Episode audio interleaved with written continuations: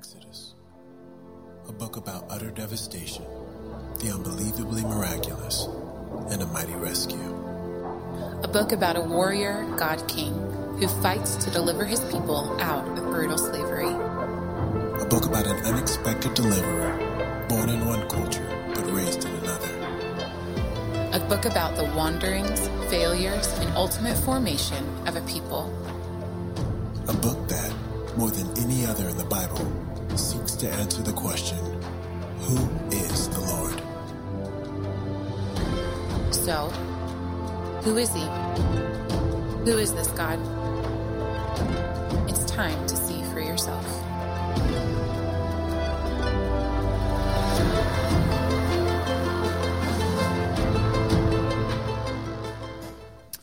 Yeah, good morning and welcome. So glad you're here with us today. Uh, all of you who are joining us uh, first time or your first time guests or you're joining us on the podcast, we are glad that you're here. A couple announcements before we get going into our time in God's Word. First, we've got a lunch today after, after the second service at the Whole Foods in the Domain for all of our singles. So if you're here, single person, our lunch is at 1.30 at the Domain. Now, like I tell my kids all the time, it's not where we go together, it's that we go together. And so there you go. Maybe you don't like the Whole Foods, but great. Other folks are going to be there. You should join them if you're single. All right. Secondly, want to just sort of prep you for one thing that's going to happen next week. Next week, we're going to be receiving a special offering for Live Oak Elementary. Some of you know we do many things to partner with Live Oak. Over the years of our being there and serving the teachers and the students and the faculty, we've said to them consistently, if you have a need, please let us know. And finally, they've come to us and they've said, listen, we need actually a, a weekend food program for many of our families who can't afford to feed their kids over the weekend. They get the free lunches and, and, and breakfast at school, but they can't do food for the weekend. And so we said yes. We just said yes. We don't know how much it's going to be. We don't know what's going to cost. So we're going to do it. Um, our prayer has honestly been as, as a church, uh, Lord, would you please begin to entrust us with things actually in the public sector? And, uh, we hope that the government and schools and education and businesses come to us to look for answers and solutions they can't provide on their own. And so now they've come to us. And so we'll be getting a head count from them, sort of a cost per family breakdown, and letting you know about that next week. So we're thrilled to do that. So be on the lookout. Okay, here we go. We are on the front, front end of our series in the book of Exodus. Last week we looked at chapter 1, moving into chapter 2, and mostly 3 this morning. In our scripture reading, you can follow along on the screen or in your Bible. Again, chapter 2, a few verses, and then the first part of chapter 3. Now it came about in those days when Moses had grown up that he went out to his brethren and looked on their hard labors. And he saw an Egyptian beating a Hebrew, one of his brethren. So he looked this way and that, and when he saw there was no one around, he struck down the Egyptian and hid him in the sand. He went out the next day, and behold, two Hebrews were fighting with each other. And he said to the offender, Why are you striking your companion? But he said, Who made you a prince or judge over us? Are you intending to kill me as you killed the Egyptian? Then Moses was afraid and said, Surely the matter has become known. When Pharaoh heard of this matter, he tried to kill Moses. Moses fled from the presence of Pharaoh and settled in the land of Midian, and he sat down by a well. Now Moses was pasturing the flock of Jethro, his father in law, the priest of Midian. And he led the flock to the west side of the wilderness and came to Horeb, the mountain of God. The angel of the Lord appeared to him in a blazing fire from the midst of a bush. And he looked, and behold, the bush was burning with fire, yet the bush was not consumed. So Moses said, I must turn aside now and see this marvelous sight, why the bush is not burned up. When the Lord saw that he turned aside to look, God called to him from the midst of the bush and said, Moses, Moses. And he said, Here I am. Then he said, Do not come near here. Remove your sandals from your feet, for the place on which you are standing is holy ground. He also said, I am the God of your father, the God of Abraham, the God of Isaac, and the God of Jacob. Then Moses hid his face, for he was afraid to look at God. The Lord said, I have surely seen the affliction of my people who are in Egypt, and have given heed to their cry because of their taskmasters, for I am aware of their sufferings. So I have come down to deliver them from the power of the Egyptians, and to bring them up from that land to a good and spacious land, to land flowing with milk and honey, to the place of the Canaanite, and the Hittite, and the Amorite, and the Perizzite, and the Hivite, and the Jebusite. Now behold, the cry of the sons of Israel has come to me. Furthermore, I have seen the oppression with which the Egyptians are oppressing them. Therefore, come now, and I will send you to Pharaoh, so that you may bring my people, the sons of Israel, out of Egypt. But Moses said to God, Who am I? that I should go to Pharaoh and that I should bring the sons of Israel out of Egypt? And he said, Certainly I will be with you. And this shall be the sign to you that it is I who have sent you. When you have brought the people out of Egypt, you shall worship God at this mountain. Then Moses said to God, Behold, I am going to the sons of Israel, and I will say to them, The God of your fathers has sent me to you. Now they may say to me, What is his name? What shall I say to them? God said to Moses, I am who I am. And he said, Thus you shall say to the sons of Israel, I am has sent me to you. It's God's word this morning, and a great story it is. Now, of course, imagine the scene here at the time. There's a million slaves groaning under their harsh treatment. Uh, once proud people with their own history and, and identity, and, and the covenant promises of God that have undergirded their daily lives. Now they've been reduced to gathering straw and building pyramids for a people that despise them. Their babies have been taken from them. Their babies are, are killed either by having their necks snapped when they're born or through being thrown into the Nile to be drowned or eaten. There's no escape, no way out, no future for them, and yet God has sworn to give them a land, to increase them, and that through them, through Israel, all nations on earth would be blessed. What could he do to fulfill his promise? What, what would he do? Perhaps the better question is, what did he do? What did God do to fulfill his promise to deliver his people from their chains? Exodus 3 tells us this To deliver his people, God prepared a person.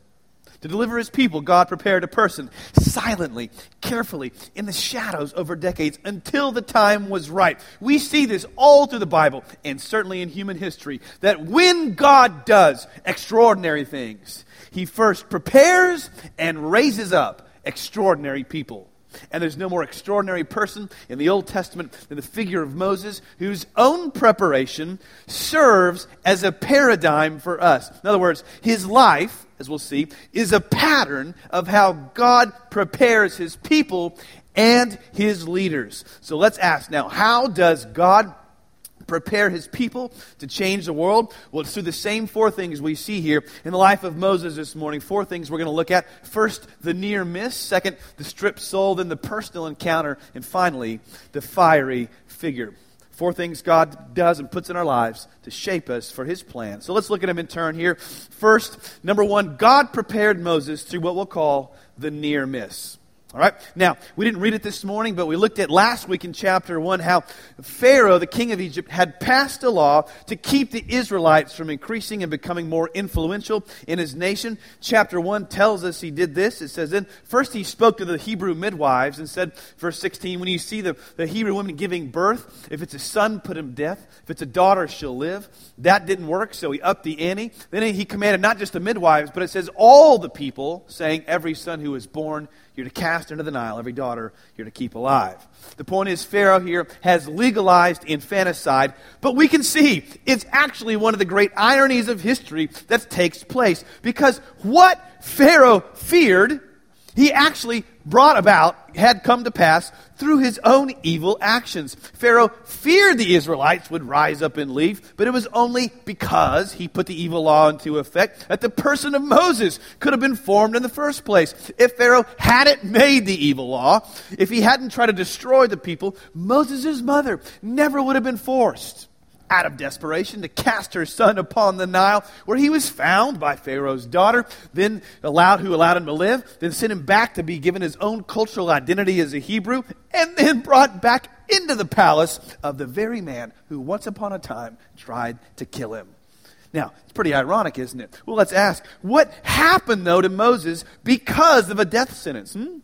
Moses, can you see, got the very thing a deliverer would have to have and need. Oh, he got understanding of and access to Egyptian power. He was almost killed, right? Almost killed, wasn't he? He was moments, inches, seconds away from death, and yet it was going through this very thing, an experience that gave him, now we can see, the foundation he would have to have and one day need, though no one could have possibly foreseen it at the time. In other words, God's deliverer, Moses, was formed through and shaped by the power of a near miss. A near miss is something that comes this close to taking you out, this close to ending his life, your life. And many times, people who change the world experience this in their own life too. So let's ask, what does the near miss look like? What role? How does it? What role does it play? How does it shape us? Let me show you what I mean here. A couple of stories. Uh, first, in the years leading up to World War II, if you know your history, as the, the nation of England watched Germany march all over Europe and level nation after nation, fears began to rise from the top military theorists in England that the nation would be psychologically devastated by the bombing that the Germans would have to do to be able to prepare to invade England. Matter of fact, the, the, the nation's officials were so concerned about the psychological state of the people that they considered building building underground tunnels for the people to go into, but they abandoned the idea because they were afraid once the people went in, they would never come back out. They even set up psychiatric hospitals just outside London on the outskirts of town as the war began, anticipating a flood of people. But then in 1940, finally, the long anticipated bombing began but the long anticipated panic never did. The psychiatric hospitals, those same ones, were actually turned into military posts through lack of use. You ask, well, what happened? I mean, was the attack not that bad? Oh, no, it was awful. It was devastating. It crippled the city. More than a million people lost their homes. Tens of thousands died. Whole communities were incinerated overnight. There was endless burning, a lack of food and sanitation, nonstop sirens, gunfire explosions, ambulances running across London. Imagine living through 9 11 every day and night for two and a half months. That was the London Blitz. And yet, though, not only did the people not panic, but as history records, the bombing actually produced in them what they had never had before an unstoppable courage. They lived over and over again through almost dying. But that same experience of coming so close to death and living through it now produced in them a feeling of invulnerability, of unconquerability, of supreme courage. And that's what happened in London and why those hospitals were never filled up. Consider this diary entry of one London father. He said, When the first siren sounded, I took my children to our dugout in the garden, and I was quite certain we were all going to be killed. Then the all clear went without anything having happened. Ever since we came out of the dugout, I have felt sure nothing would ever hurt us.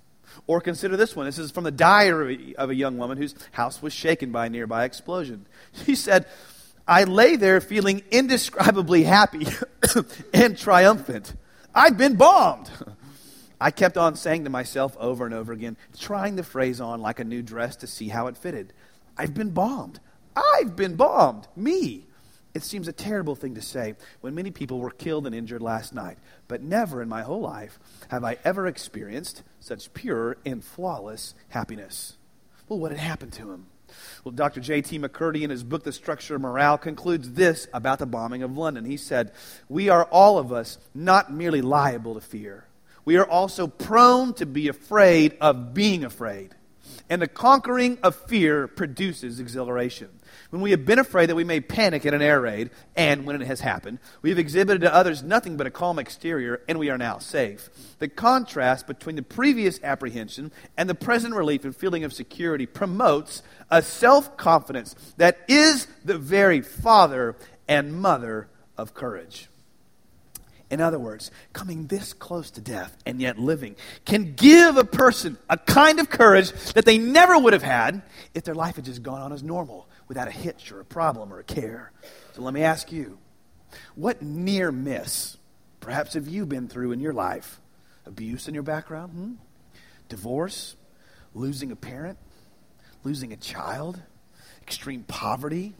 What bomb or attack from the enemy, so to speak, came so close to destroying you and taking you out, but didn't? Oh, church, that's what God uses to shape you and form you and make you into something unstoppable. For Moses, it was a literal death sentence. He escaped and he lived through it. Other babies didn't live today, but he did.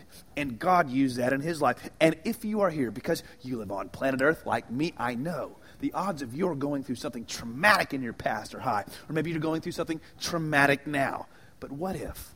What if, in the midst of your pain and your challenge, instead of pushing that away, you studied it? You began to dig through the rubble of maybe a failure in your past to see what God wants to use in your life to help others. Hmm? See, when God wants to shape a leader and change the world, the near miss is often the first play he runs. Let me give you one more example. One of Dr. Martin Luther King Jr.'s most important allies in the fight against racism in Birmingham, Alabama, was a black Baptist preacher named Fred Shuttlesworth. It's a picture of the good Right Reverend uh, Shuttlesworth. Uh, he had been leading the fight against segregation in Birmingham and the city for years. Of course, there were so many bombings in the city. He became known as Bombingham, sort of a tongue-in-cheek gallows humor there. Uh, on Christmas morning, in 1956, Fred Shuttlesworth announced that he was going to ride the city's segregated buses in defiance of the city's laws that forbade blacks and whites from riding together. The day before the protest was going to happen, the night of Christmas, 1956, his house was bombed by members of the Ku Klux Klan. The Klan, you see, was trying to do to Shuttlesworth what the Nazis had been trying to do to the English during the Blitz. But they too misunderstood the power of a near miss. See, when the police and the neighbors came running towards the ruins of Shuttlesworth's house, they feared the worst. Of course, they feared he was dead. But suddenly, a voice came from the wreckage, and this is what he said I'm not coming out naked. First words. I guess he had been in bed at night, and who knows what he had on or what was blowing off him. But after a few moments, he emerged in a raincoat someone from the crowd threw into the rubble. He was not crippled, bloodied, or blind, wasn't even deaf, though the blast had blown windows out of houses a mile away. And here's what he said to the police and his neighbors He said, The Lord has protected me.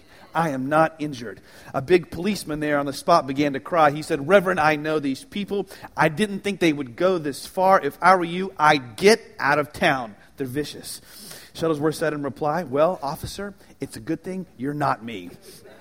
Go and tell your Klan brothers that if the Lord saved me from this, I'm here for the duration. The fight is just beginning. Mm, yeah. Oh, it gets better.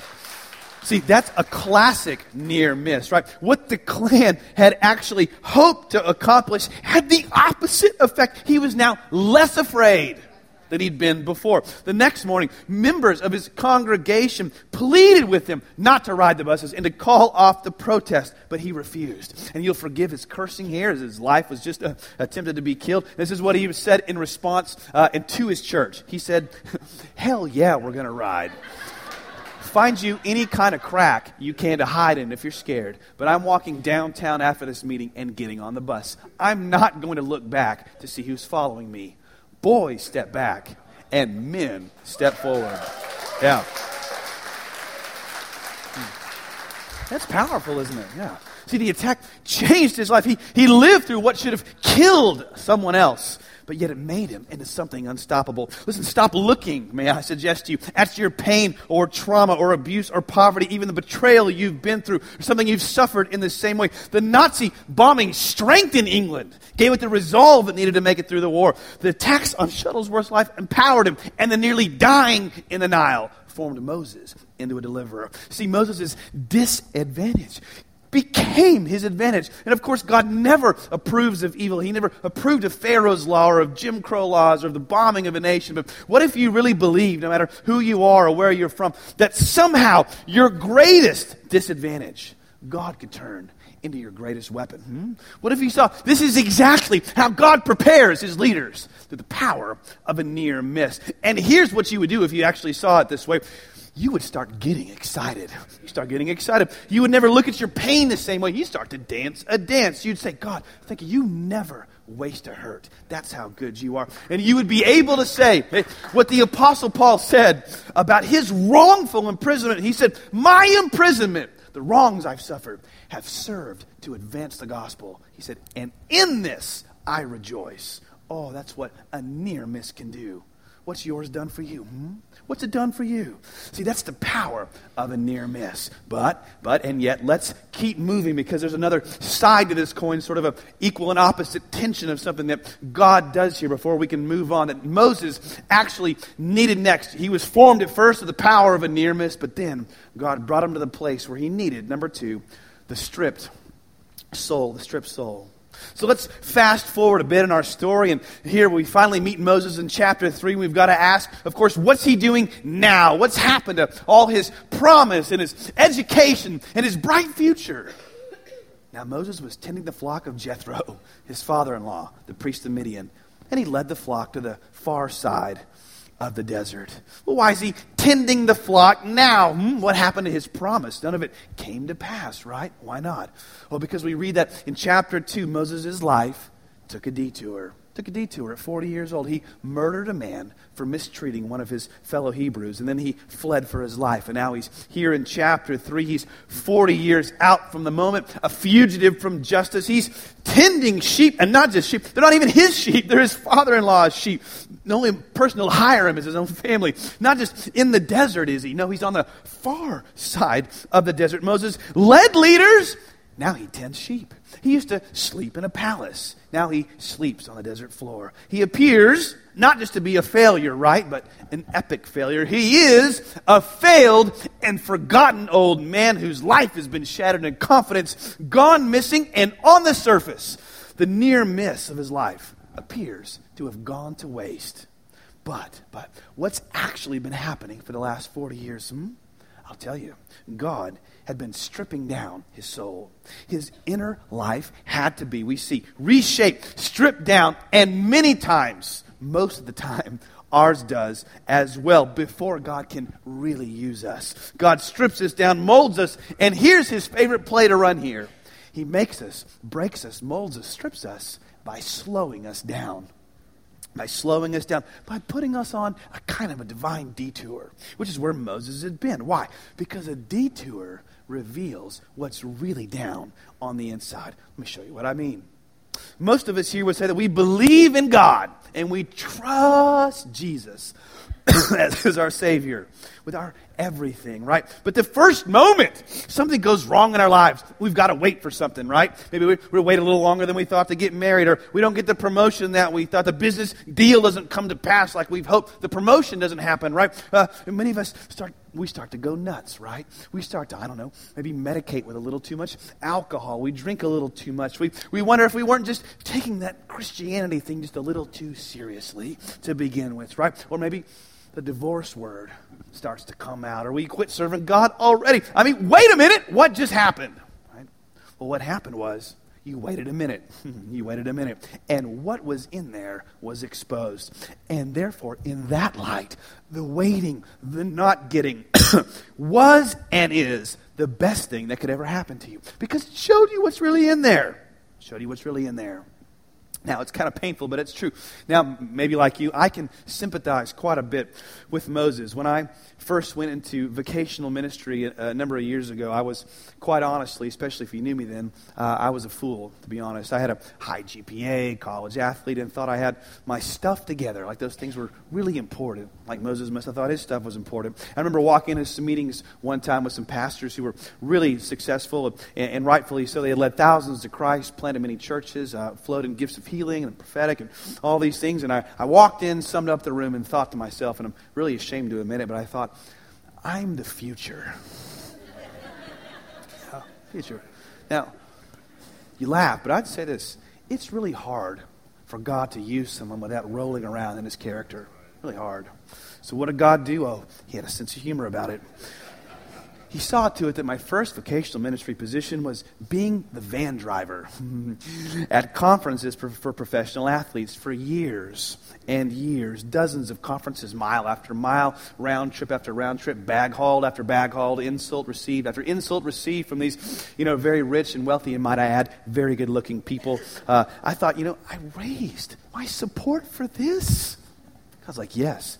You raised it so I could train you, son.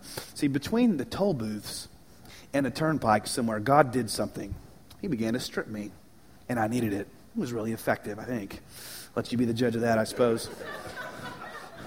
but do you notice how effective this soul stripping was in Moses' life. See, Moses was powerful, right? Educated in all the wisdom of Egypt. He's got every right to be self confident. But when he meets God here in a moment in chapter 3, what's his response? Is it, I can do it, God.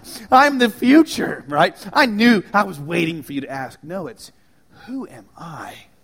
Who am I? Do you think the Moses from 40 years before would have answered like this?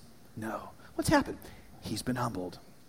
Frank Damazio puts it like this in his book, Man's Response to the Call of God. He said the effectiveness of all God's strippings were very evident in the way that we see Moses, Moses respond to God's call at a later time. As we shall soon see, Moses was stripped of self confidence and Egyptian pride. These attitudes would have made it impossible for him to accomplish what God had called him to do.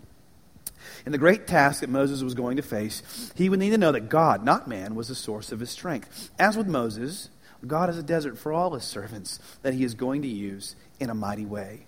The stripping process is part of the plan of God for all who will respond to the call of the Lord. Let me ask you you feel like your soul's being a little stripped today? Life's on a detour, maybe? Let me tell you, it's not wasted time.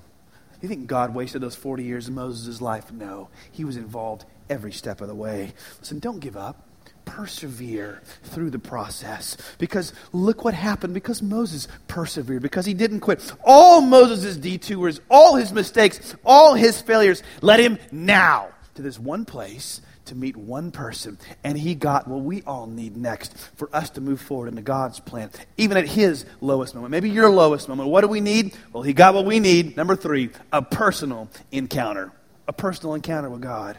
And this is what it looked like. It said, There the angel of the Lord, chapter 3, appeared to him in flames of fire from within a bush. Moses saw that though the bush was on fire, it did not burn up. Let's pause and ask here for a moment. There's something amazing here. Well, do you know how often God reveals himself as a God of fire in the Bible? It's over and over throughout the scriptures. God comes as fire. Why? Because there's just something about fire that encapsulates God's nature more than any other sort of metaphor. Blaise Pascal, he was a famous French philosopher and mathematician. He died in 1662, and when he died, they found sewed into the lining of his coat pocket basically his testimony. It was a piece of paper he had written something on year, eight years before his death. No one had ever discovered this until they literally found his body. And this is what he had written on from a certain night. He said, The year of grace, 1654. Monday, 23 November, from about half past 10 at night until half past midnight, he wrote one word fire. Fire. God of Abraham, God of Isaac, God of Jacob, not the God of the philosophers and of the learned. Certitude, certitude, feeling, joy, peace, God of Jesus Christ. So, when he encountered God, see, what one word did he use to describe him? It's the same word the God of Exodus 3 uses fire. Fire. What does that tell us? Oh, only everything. Because let's look at what other sort of basic metaphors aren't used here. God could have shown himself to Moses as, you know, the God of the watery pool. Maybe the God of the clay cup you drink out of every morning or something. No, he isn't the God of water or clay. Why not? Because water and clay are substances you shape, that you form. You move by your presence. In other words, you shape them. But Fire moves you. Fire shapes you. You can boil the water, melt the clay, but fire, now that consumes you. Well, what does this mean? Let's keep going for a moment. See, normally, what does fire depend on to burn? Come on, forest rangers, you know, right? A couple of things here. But yeah, it's got fuel, got ox. See, every fire you and I have ever seen depends on something, some kind of fuel to keep it burning. But the fire Moses sees here keeps on burning. It doesn't go out. It, through its own power, keeps on burning. And what commentator after commentator says here is that what Moses was seeing is a visual depiction of what he was about to hear. See, he saw the bush. He turned aside. God spoke to him, said, I've been with Abraham, Isaac, and Jacob. Now I'm with you. And now I'm sending you. And Moses says, All right, great. Well, who am I going to say is sending me? What's your name, God? And God said, Tell them, I am who I am has sent you. You say, well, what does that mean? It's kind of cryptic, right? I mean, what's inside the name? What does the name mean? Well, God means this. He's saying, I've got no beginning. The word Yahweh, I've got no beginning, no end. No one caused me. He's saying, I'm my own cause. I'm the source of all power, of all being. Nothing brought me into being. Nothing keeps me going that's outside me. I depend on no one, just like a bush that continues to burn. See? The name of the bush mean the same thing. And therefore, God is revealing to you today and to Moses who he is. He's saying, Moses, you person today. He's saying, I am who I am, not I am who you want me to be. There's a difference in there. I am who I am, not who I am, and who you want me to be. Now, of course, this is incredibly hard, isn't it, for us modern people to accept because we don't like the God of I am. We want the God of He is who we want Him to be, right? God says, Go there, obey me. I'm calling you, I'm directing you. We think, man, obey God. Are you crazy? Right? It's a recipe for disaster. Obey the Bible's, I don't know, sex ethic, right? We say, I don't think so. It feels really good. I ought to be able to be with whoever I want to, whenever I want, right? So the God of fire is out. The God of clay is in. Man, take the lowest place. Serve others like your word tells me a thousand times. Man, I'm really busy, God. I'm busy. It's inconvenient. Never mind the fact that people serve me every time I come to this church, all right? we want a God of clay, right? That we shape, not a God of fire who shapes us. God is saying here, here is who I am. But we say, oh no, silly God. You're so silly. You didn't really mean that. Didn't really mean that. You're fire. You really, what you meant to say was clay. Clay that melts, right? That I get to shift and put my fingers on. Now, let's just imagine someone did that to you, right? They came, you came to them. Uh, you said, man, here is who I am. And they say, no, silly. You're so silly. You didn't mean that. You're really something else. You're what I think you are. And how could you possibly have a relationship with that person, right? But we do this for God all the time. We don't give him the respect that we demand for ourselves because we don't want the God of the burning bush. We want the God of meet the parents. guys remember that movie, right? The, the, the, the prayer Ben Stiller prayed at dinner. He said, Oh God, we thank you. You're such a good and accommodating God. accommodating God. See, that's the God of clay. We shape that God. But if, if you want a God who's powerful enough to bring a nation to its knees and to free a million slaves and free you today, oh, you've got to have a God who's bigger than you, to whose name your knee bows in the end. See, the God of the Bible says, I'm not a God of clay. I'm the God of fire. Can you handle it? Hmm? Can you be in a relationship with someone like that? Do you want to know me? You've got to let me be who I am. That's what the name of the bush mean. So you can't play with fire, God's saying. Don't play with me, son. play with me, son. I'm beautiful. I'm lovely, but I'm lethal to the touch. See, God's revealing us, to us here. He's a real being, no one made up, not imaginary, right? Moses saw the fire. Pascal felt it. And I just want to say to you today, you can have the same fire too. But you have to ask, well, how, right? How? I mean, fire's lethal to the touch, it consumes. How can we get this fire in our lives? Well, the same way Moses got it, because he needed it. He needed it to be prepared for what God had called him to do, and so do you. And then you can get it the same way Moses got it. If you'll see this this morning. Number four, Moses got, and we need to, the fiery figure.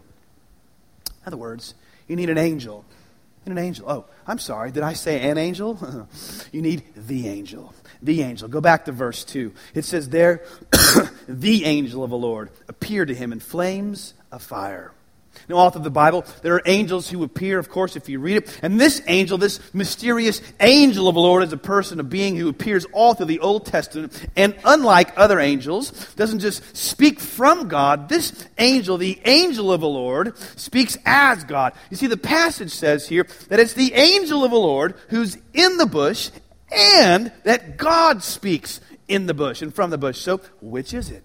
Is it the angel of the Lord speaking or is it God speaking? Well, the answer is, thank you, Brett, yes. The answer is yes.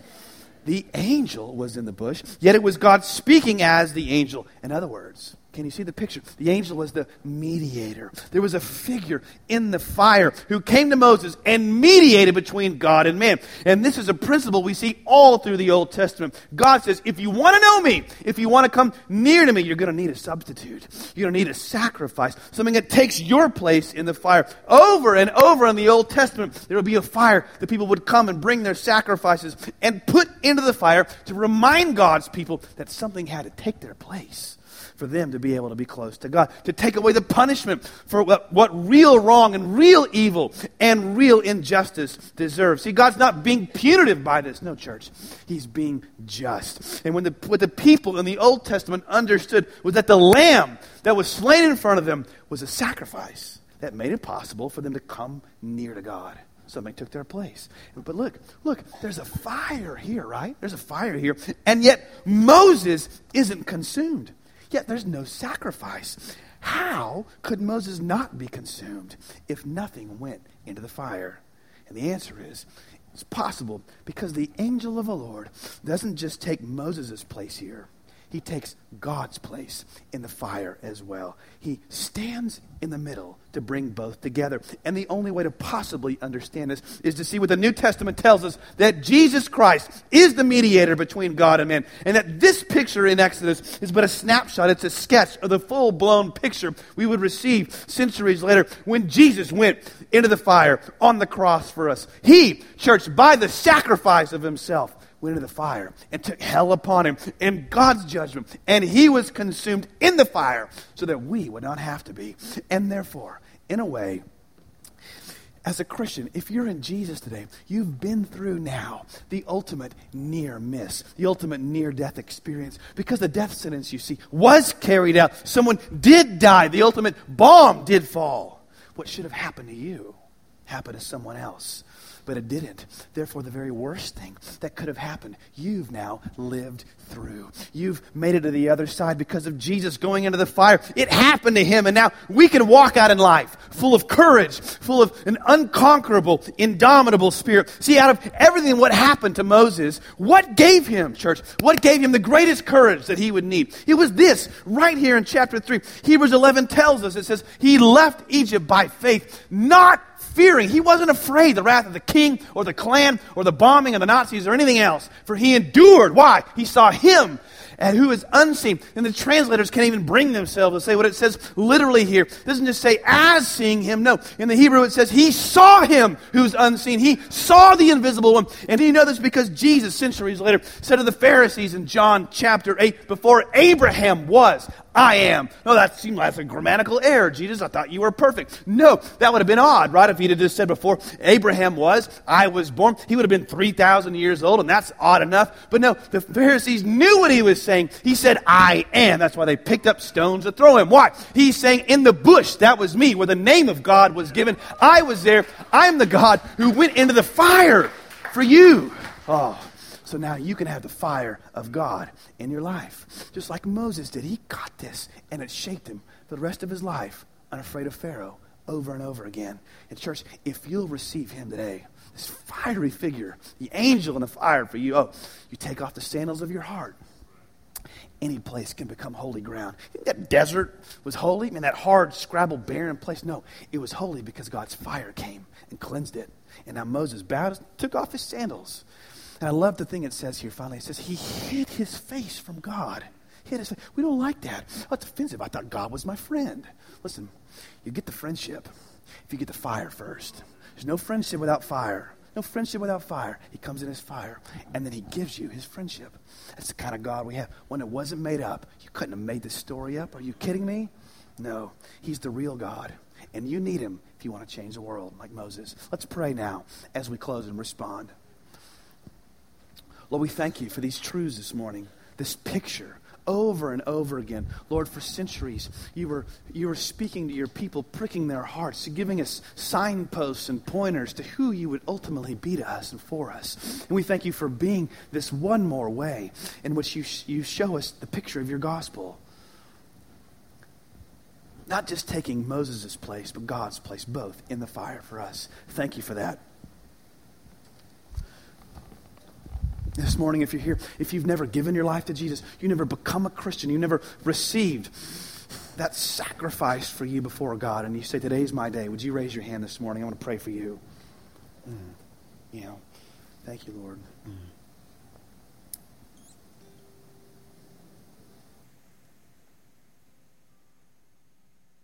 Lord, I thank you for that one. If your hand's raised this morning, would you just pray this simple prayer with me? Say, Lord Jesus, I come to you.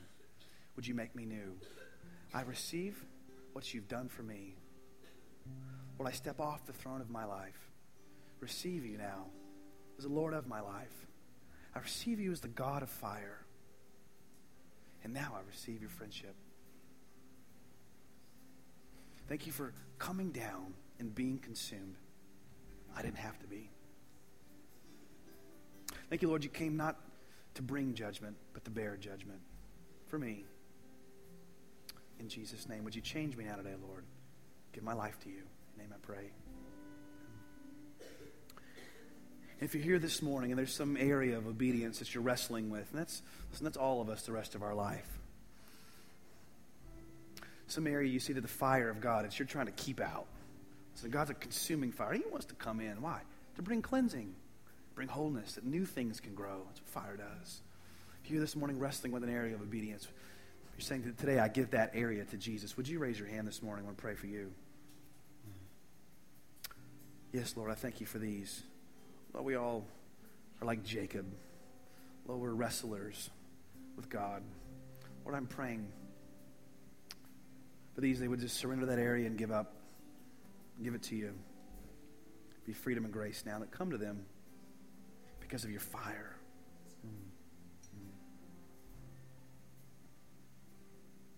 Finally, if you're here this morning, and you're saying, you know what?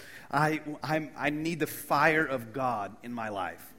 I'm asking Him to light a fire under me, to bring in a, a, new level of His power and grace and glory in my life. If that's you, would you just raise your hand and say, I'm hungry for that? I'm hungry for the fire of God in my life. Would you raise your hand? I want to pray for you. Lord, I thank you for these. Yeah, all over the room. Lord, we need this so much. Lord, who you are can only be our good. Lord, I'm praying for your fire now to come Lord, and, and like these,